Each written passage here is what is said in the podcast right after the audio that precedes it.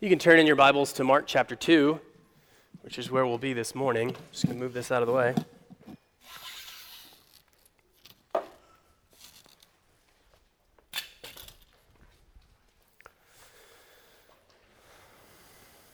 Mark chapter 2, we'll be in verses 1 to 17 this morning.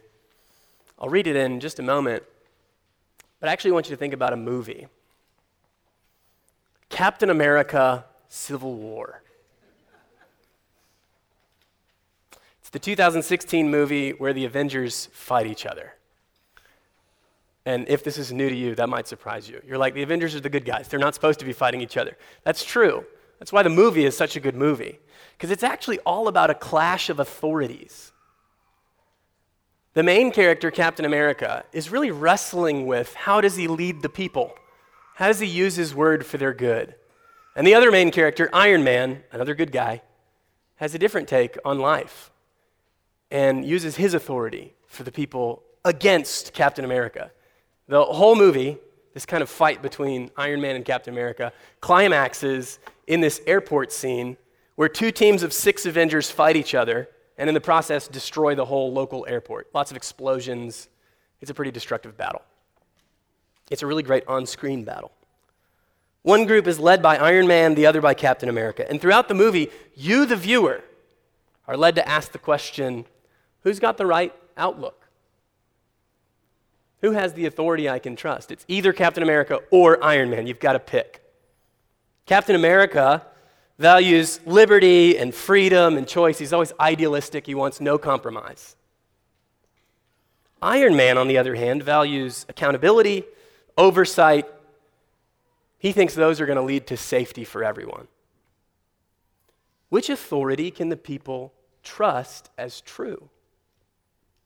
Whose word proves good for the people? Well, as we turn to Mark chapter 2 in the Bible, we find something quite similar. Admittedly, there's no destructive battles or explosions. But a conflict just as severe and an opposition all the more forceful arises. In Mark chapter 2, verse 1, all the way to chapter 3, verse 6, we find the next unit of Mark's gospel. Just as Pastor Ben preached through Mark chapter 1 last month, we're going to be in Mark chapter 2 and the beginning of chapter 3 for the next three weeks together. In that section, Mark presents Jesus' ministry in Galilee, where Jesus is going to come into conflict with the religious leaders over and over again. It's a clash of authority. Mark shows us five such clashes of authority. This morning in Mark chapter 2, verses 1 to 17, we're going to look at the first two in the series of five. In the text, we'll see Jesus' claim to authority as called into question by the scribes of the Pharisees, the religious leaders. But we'll also see how Jesus intends to use his authority. It's for the good of the people. Jesus intends to use his authority for the good of the people. Jesus aims to help those who have the greatest need and a real personal recognition of that need. Listen to God's word in Mark chapter 2, verses 1 to 17, as I read. And when he had returned to Capernaum after some days, it was reported that he was at home, and many were gathered together, so that there was no more room, not even at the door. And he was preaching the word to them. And they came bringing to him a paralytic carried by four men. And when they could not get near him because of the crowd, they removed the roof above him. And when they had made an opening, they let down the bed on which the paralytic lay. And when Jesus saw their faith, he said to the paralytic, Son, your sins are forgiven. Now, some of the scribes were sitting there, questioning in their hearts. Why does this man speak like that? He is blaspheming. Who can forgive sins but God alone? And immediately, Jesus, perceiving in his spirit that they thus questioned within themselves, said to them, Why do you question these things in your hearts? Which is easier, to say to the paralytic, Your sins are forgiven? or to say, Rise, take up your bed and walk. But that you may know that the Son of Man has authority on earth to forgive sins, he said to the paralytic, I say to you, rise, pick up your bed, and go home. And he rose and immediately picked up his bed and went out before them all, so that they were all amazed and glorified God, saying, We never saw anything like this. He went out again beside the sea, and all the crowd was coming to him, and he was teaching them.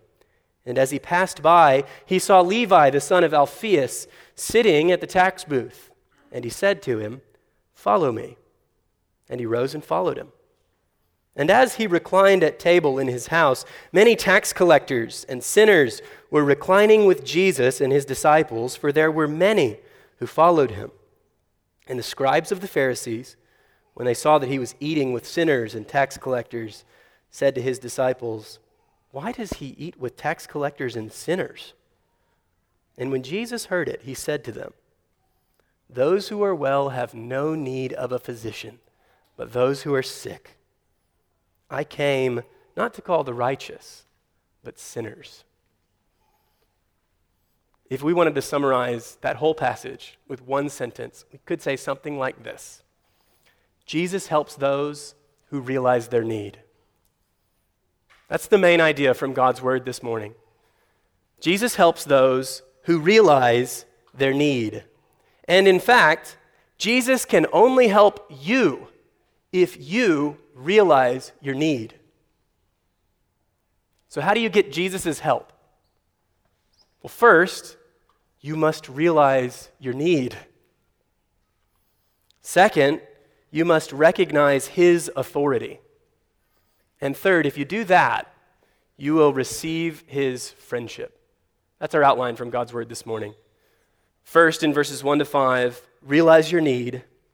Second, in verses 6 to 12, recognize his authority. And third, in verses 13 to 17, receive his friendship. You must realize you're sick before Jesus can heal you. So let's begin with our first point from the text. Realize your need in verses 1 to 5. Look again at verses 1 and 2, where we see Jesus preaching to a massive crowd. It says, And when he returned to Capernaum after some days, it was reported that he was at home, and many were gathered together so that there was no room, not even at the door. And he was preaching the word to them. The home that Jesus preached in here and the people had gathered to probably belonged to Peter and Andrew, who Jesus has just called to himself in Mark chapter 1, verse 29. You can see that. This home probably became a kind of base camp for Jesus' ministry in Capernaum specifically, but in Galilee more broadly as well. If you don't know, Capernaum is a city in the region that we call Gal- Galilee. But think for a second about what's going on here. Do you see it in the text? There's no room, the place is packed. It's not like this room, where if you look around for just a second, you see we've got little aisles here where you can stand up and go to the restroom if you need to. It's not that kind of packed. It's more like London Underground like the subway system under the city of London in the UK, at the busiest time of day, when you have to push through people to get to the train on time. It's like that packed.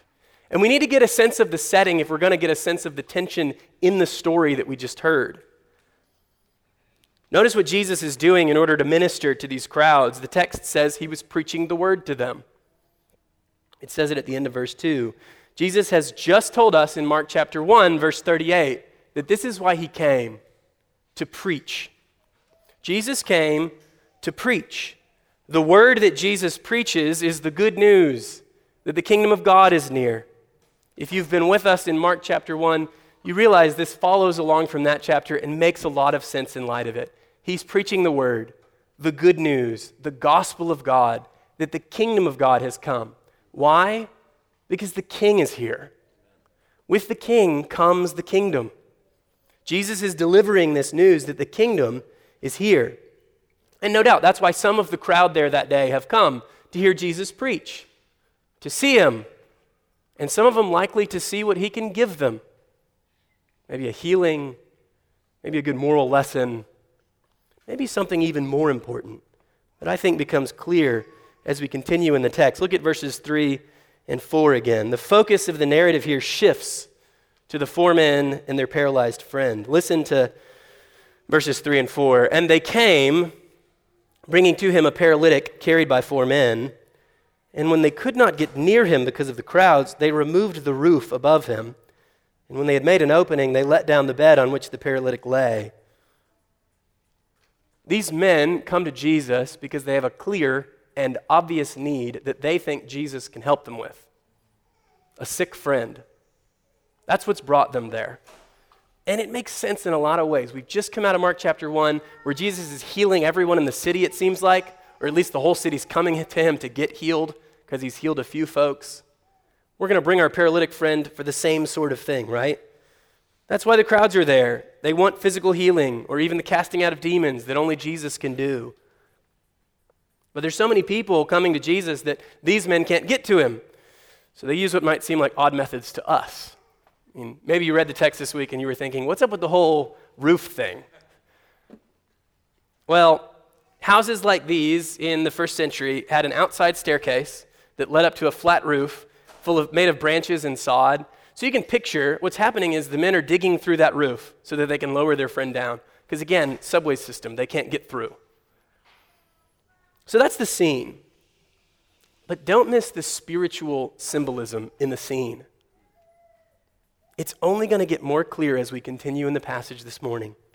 These men realize their need for Jesus to help, and they overcome obstacles and barriers between them and Him, including a roof. They realize their need just as we must do. If we're going to get anything from Jesus, the kind of help that only He can provide. Notice, too, the situation of the paralytic is precisely what brings him to Jesus. He can't walk, so he's carried to Christ. And isn't it true in our own lives that often it's our affliction that carries us to Christ? Sometimes the hardest things in life bring us to Jesus. Now, of course, if we're in Christ, God intends even our afflictions for our good we might understandably wish our circumstances were different. I often do, especially with the physically troubling and difficult things, the sufferings we all face. But I think a key question for us from this text must be this Would you rather have full use of your body or come to know Jesus? Which is more important, walking or having your sins forgiven?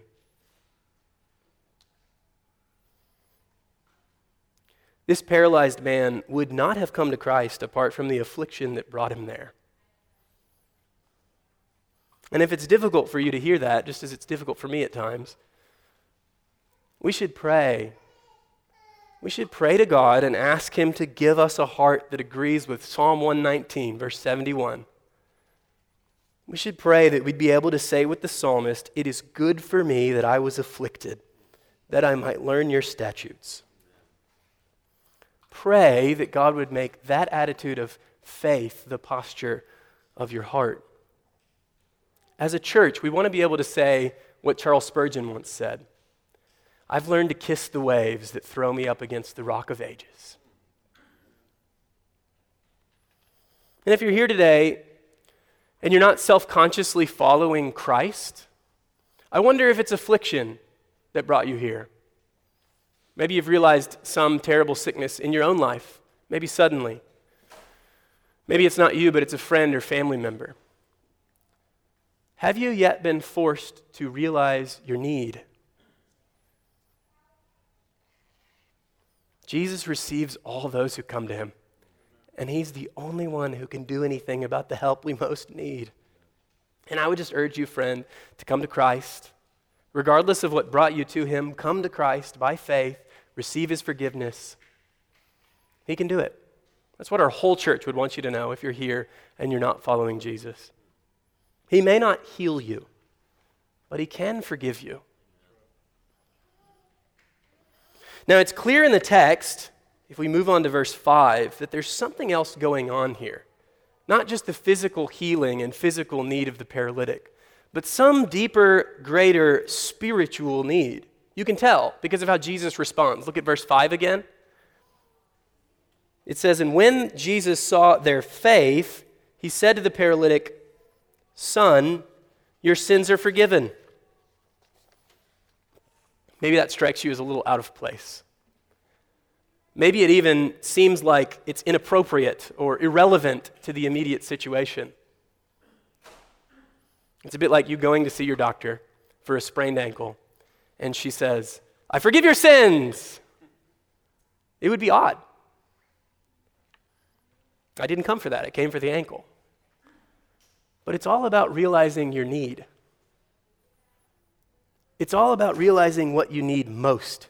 There's a sickness which you have and I have that is much worse than not being able to walk. The Bible calls it sin. If you don't know, sin is just the breaking of God's law. It's a good definition for sin. It's living differently from how our Maker intends for us to live. And sin is the reason that there are paralytics in the world. Sin is the reason for all the disease and pain and suffering that we all face. Now, I want to be clear with respect to the paralytic in Mark 2, I don't think it's his sin that got him here. But in the Bible, there's a connection between sin and sickness, and even suffering more broadly. Biblically considered, all sickness is the result of sin. But not all of your sickness is the result of your sin. We live in a world full of people who have not lived as God wants us to live. It started with our first parents, Adam and Eve, who didn't do what God told them to do. And because of that, we live in a world full of sin and suffering and sickness. That's all the result of disobeying God. But not all of your sickness is the result of your sin necessarily. In fact, Jesus teaches elsewhere that some people are born suffering from terrible physical tragedies through no fault of their own or their families, but just so that God would be known and glorified. That's what he says in John chapter 9, the first three verses. Where, regardless of what got this man paralyzed, notice how Jesus responds. We've been looking at it in verse 5. He forgives his sins, he gives him the most important healing that any of us could need or want. But notice also that forgiveness follows faith. That's what Jesus says in the passage. He sees their faith and he forgives their sins. Forgiveness follows faith, which means you won't get forgiven unless you first believe in Jesus, unless you first have faith. When Jesus sees their faith, that word, it's the first time Mark uses this word in his gospel. And in Mark's gospel, faith is always accompanied with and expressed by action. It's the four friends doing whatever it takes to get to Jesus. That's faith. It's an utter contrast to the scribes who are, the text says, just sitting there. This is a faith that works. It's living and active, saving faith, which the book of James describes. And of course, if you would realize your need, and you must, then you too must have this kind of faith in Jesus, believing in his gospel becoming a citizen of his kingdom, turning from sin and trusting in him. If you're here today and you're not a Christian, and we use that word a lot, I just want to define what I mean by it. When I say somebody's a Christian, I mean other people in your life would recognize that you're following Jesus. If you're not a Christian, then I would urge you and even plead with you to turn to Christ, that He can forgive your sins he might not heal you, but He can forgive you. And if you turn to Him in faith, He will. He never casts out anyone who comes to Him. He's a good, kind Savior. He uses His authority for our good. If you want to talk to somebody about that, what that might look like for you, I'll be standing in the back after the service, or you can just turn to any of the members of this church sitting next to you, and they'd love to talk to you about how you can have your sins forgiven. So that's our first point about how to receive Jesus' help, you must realize your needs. Second, you need to recognize his authority. Let's consider verses 6 to 12 next. Again, the story abruptly shifts perspective. Mark moves focus from the friends and the paralytic to the suspicious scribes. Look again at verses 6 and 7. Now, some of the scribes were sitting there questioning in their hearts, Why does this man speak like that? He is blaspheming. Who can forgive sins but God alone? Scribes, if you don't know, were experts in the law. They were caretakers of the sacred tradition that interpreted that law in binding ways on people. They're the religious leaders of the day. And their accusation against Jesus is perhaps the most serious one. They don't just think he's lying, they think he's blaspheming. For the scribes, Jesus has put himself in the place of God in an inappropriate way. He's made himself out to be God. People, by the way, say silly things about how the Bible never says that Jesus is God, which is a silly thing because if you read a passage like this one, it just couldn't be clearer. Jesus is God. He does what only God can do. The scribes are not confused about this. The people who hate Jesus the most are the clearest on who he's saying he is God.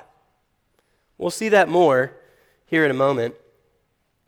I just want to point out that the scribes are right in one way and wrong in two. They're right that only God can forgive sins. That's the clear teaching of the Old Testament scriptures up to this point in time that we're reading about in a number of places that we could look at. Only God can forgive sins. That's the teaching of the Bible.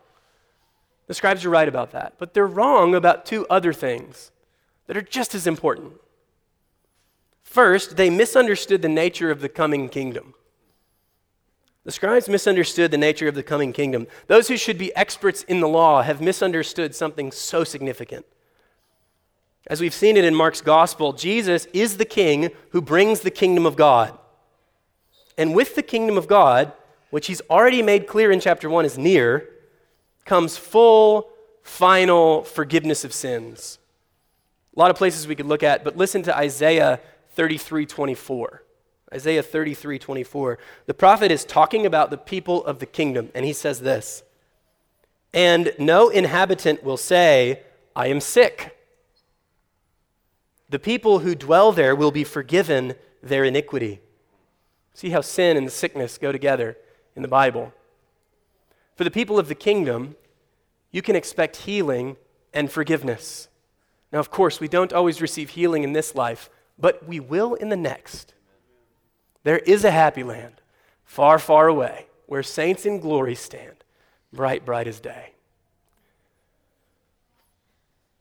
The scribes misunderstood the nature of the coming kingdom. They also misunderstood the nature of the Messiah, the one who would bring the kingdom.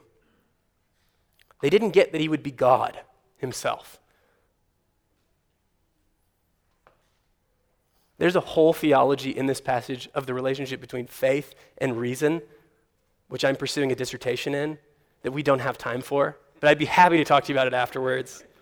It's just interesting to me that the scribes can't make sense of the incarnation. Like they can't get there. That God would become a man in the person of Jesus Christ, the Messiah. The scribes object precisely because they are reasoning or thinking apart from faith. They can't ascend to the mystery of the incarnation. They can't see how Messiah, in his coming and bringing the kingdom, including forgiveness of sins, would be God himself in the flesh. So, yes, only God can forgive sins, but Jesus is God. They're looking at him, thinking about him, seeing him talk, seeing him heal people and cast out demons and preach. There he is, right before their eyes, and they can't see it because they don't have faith. Mark's gospel makes this clear by showing how Jesus does what only God can do. And for us, since it's indeed the case that only God can forgive sins, only God can deal with the thing we need most, we shouldn't go anywhere else. We shouldn't look anywhere else other than God. How easy it is, friends, to go to other things, whether it be political commentators, social media influencers. I mean, you name it. We will go to anything but God to deal with our greatest problem. And we ought not. There's no one else who can help us. I'm not saying those things don't have their place and aren't useful at all. I'm just saying if you're like me, sometimes I run to those things instead of prayer and scripture and the Lord Jesus. Because I deep down think that's what will heal me. We should turn from that. We should conform our minds rather to God's word. This is the most crucial part of recognizing Jesus' authority, seeing him as the one who can do only what God can do. Or rather, seeing him as one who can do what only God can do. It's actually a different sentence. And we can see Jesus doing something unique in the next two verses of Mark as well. Look at verses 8 and 9. And immediately Jesus, perceiving in his spirit that they thus questioned within themselves, said to them, Why do you question these things in your hearts? Which is easier, to say to the paralytic, Your sins are forgiven, or to say, Rise, take up your bed, and walk? Here again, we see Jesus do something that only God can do. Did you see it in the text? You might have thought that the scribes voiced their objection, but they didn't do that. Jesus didn't hear their voices. Nobody did. They didn't say anything. The text says in verses 6 and 8 that they were questioning in their hearts. Jesus can hear their thoughts, He knows their hearts. How do we know He's God? He does what only God can do. He forgives sins and He reads minds.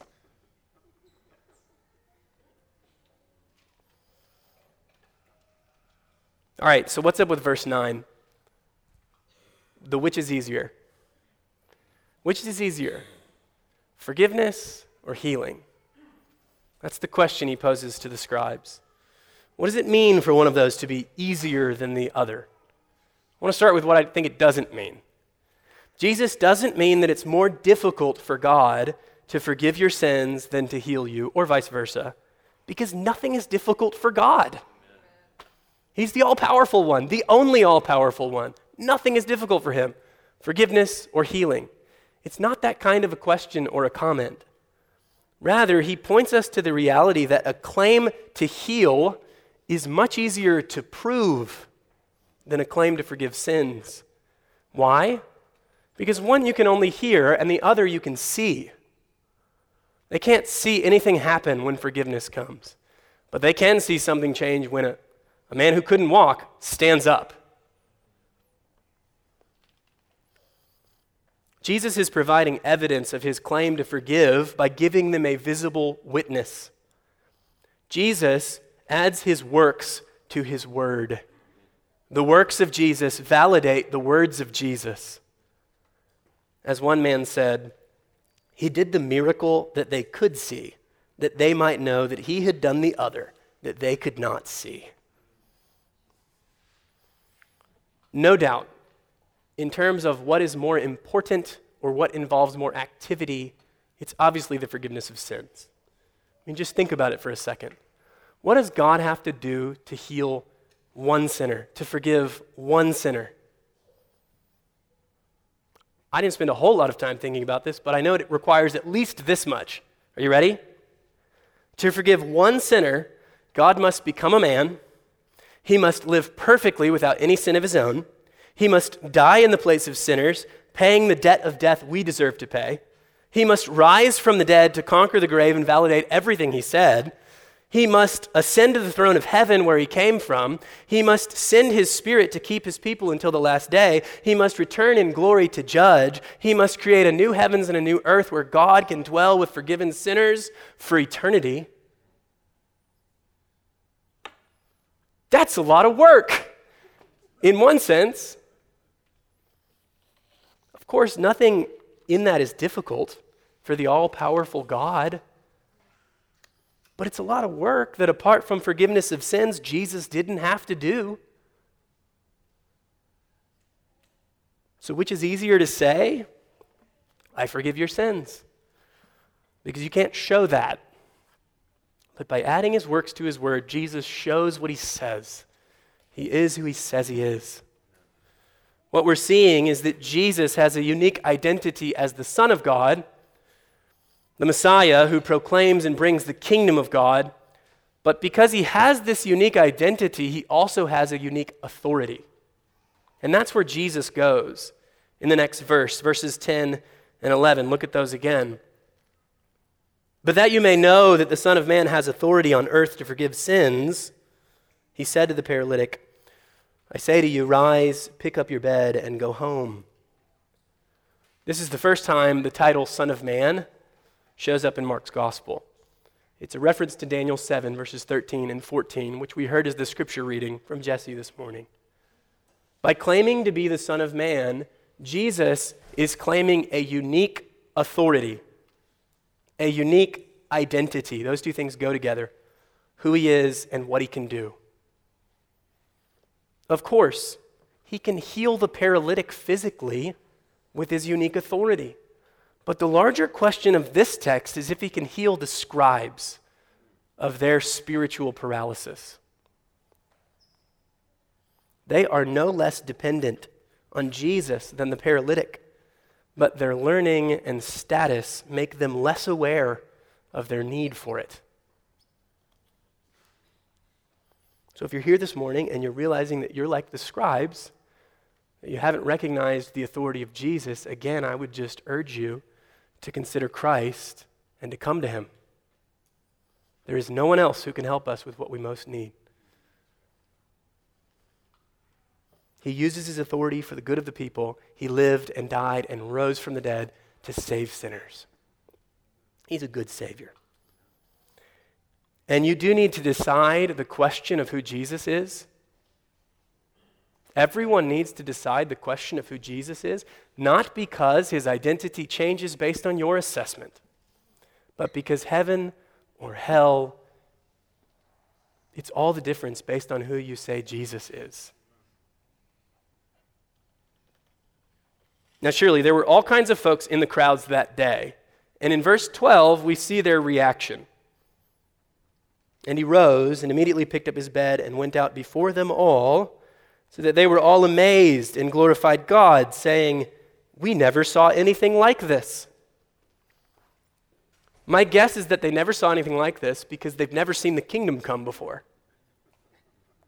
Here it is in the flesh, in the works and words of Jesus the king. Remarkably, even the lame, those who can't walk, are being invited into the kingdom by the king to receive all his benefits forgiveness and even healing. You can read the prophets like Isaiah 35 and Jeremiah 31 and see that these are precisely the things experts in the law should have expected. But their spiritual blindness and paralysis prevents them from seeing what is clearly evident about who Jesus is and what he can do. We too should realize our need and recognize Jesus' authority. That's what we've been considering all morning that Jesus helps those who realize their need. And if you do that, realize your need, recognize his authority, you can then, third point, receive his friendship. This is our third and final point from the text, verses 13 to 17. Because as one fellow said, Jesus does more than preach repentance to sinners, he befriends them. Look again at verses 13 and 14. He went out again beside the sea, and all the crowd was coming to him, and he was teaching them.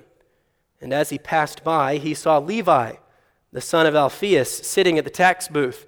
And he said to him, Follow me. And he rose and followed him. Now, I mentioned earlier that Mark chapter 2, 1 to 17, has the first two instances of the five conflicts in this chapter.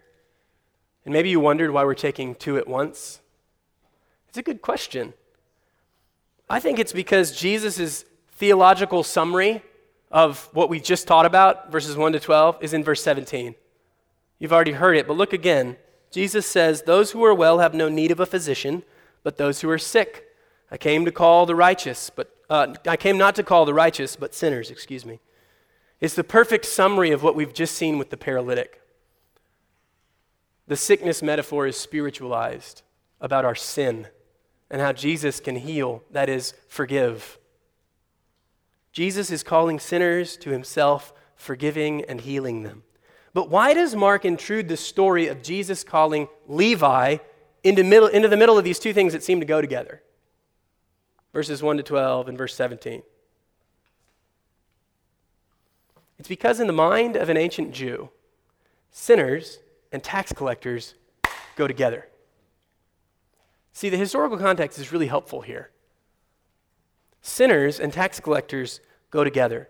And this Levi, who we believe is called Matthew elsewhere, he's a tax collector of all things. I mean, just, I don't know if this strikes us as it ought to. Listen to one description of the scene. Levi is stationed at an intersection of trade routes to collect tolls, tariffs, imposts, and customs, probably for Herod, the Roman ruler at the time. Tax collectors were renowned for their dishonesty and extortion. They habitually collected more than they were due, did not always post up the regulations, and made false valuations and accusations. Tax collectors were hardly choice candidates for discipleship, since most Jews in Jesus' day would dismiss them as those who craved money more than respectability or righteousness. So here sits Levi at a booth near the sea with stacks of tax money, ledgers to boot, but very few friends. And here comes Jesus, intending to befriend him. Of all people, it would be like you picking me for your sports team instead of the far more athletic Ben Lacey or Barrick Waters. I don't work out. I eat candy most days. You don't want me for your team. But praise God, following Jesus is not like those times you got picked last to play on the basketball team. He pursues people to follow him. He does not wait for them to ask. Jesus wants to befriend us. He wants to make his followers into his friends. That Jesus would call even Levi a tax collector shows us that following him is open to anyone, regardless of how far we might think they are gone. So, brothers and sisters, do not give up on praying and laboring for the salvation of your friends, neighbors, and loved ones. Do not give up on laboring for the salvation of your friends, neighbors, and loved ones. That's one encouragement from this text. In Mark chapter 1, Jesus calls Peter and Andrew and James and John. And then in Mark chapter 2, he calls Levi in the same way. And the ones he calls, he claims as friends. Look at verses 15 and 16. And as he reclined at table in the house, many tax collectors and sinners were reclining with Jesus and his disciples, for there were many who followed him. And the scribes of the Pharisees, when they saw that he was eating with sinners and tax collectors, said to his disciples, Why does he eat with tax collectors and sinners? This meal that Jesus shares with Levi is just one instance of what Jesus clearly did a lot. Notice in the text, it says there were many tax collectors and sinners who followed Jesus. We shouldn't read this as just an isolated event. It's Jesus' custom to forgive sinners and make them his friends, even the worst and greatest of sinners, like all of us. Did you see how he dines with them? He's reclining at table. It shows that he delights to be with them. He's not just sitting at the table, he's reclined at table, verse 15 says. It's a key phrase. It means table fellowship. In Jewish society at the time, table fellowship like this was one of the most intimate expressions of friendship who you ate with, shows your associations, your friendships. So the religious leaders, the scribes of the Pharisees, could not understand how Jesus could think of himself as a righteous person and still fellowship with such people.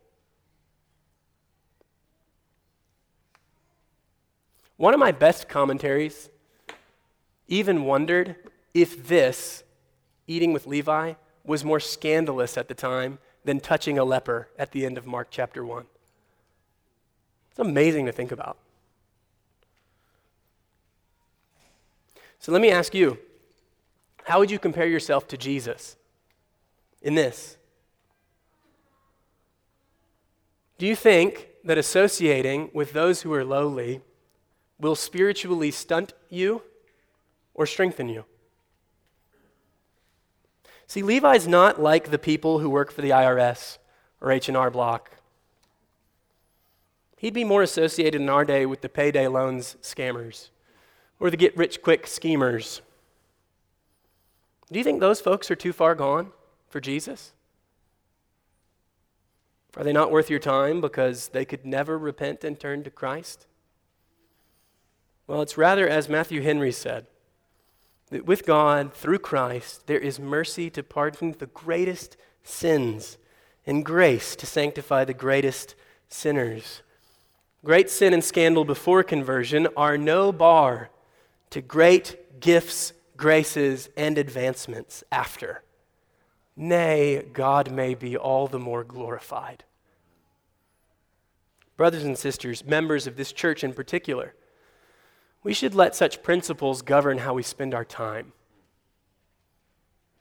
Do we look to associate only with members who seem like us, with shared seasons of life or common special interests? Or do we instead look to initiate relationships to do spiritual good to others when we know there's nothing we will get out of it?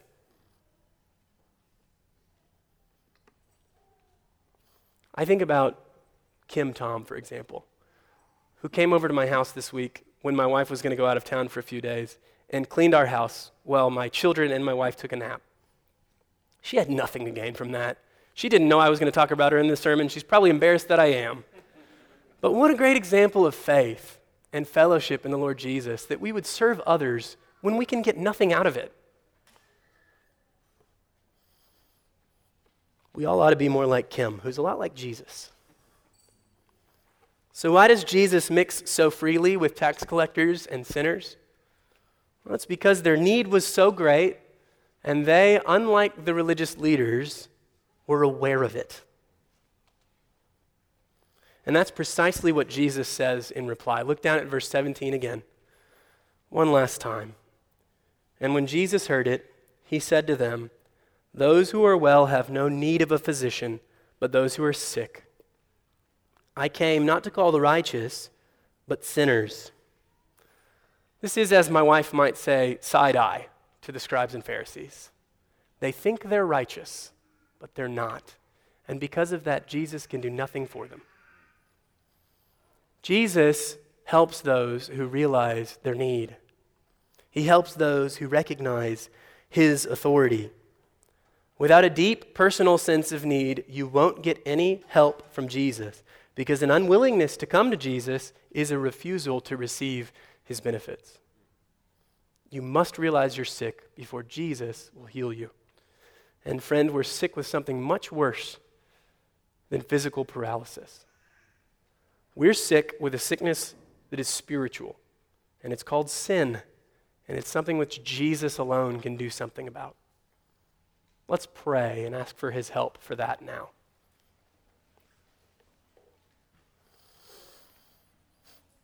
Our Father, we thank you for Jesus, who loved us and gave himself for our sins. We thank you that he's a glorious, good, wonderful, kind Savior who uses his unique authority for our good. Would you help us to relate to him in the ways we ought to, which are clear in your word, to recognize his authority, to realize our need, to receive his friendship, and to come to him for what he alone can give. We ask it in Jesus' name. Amen.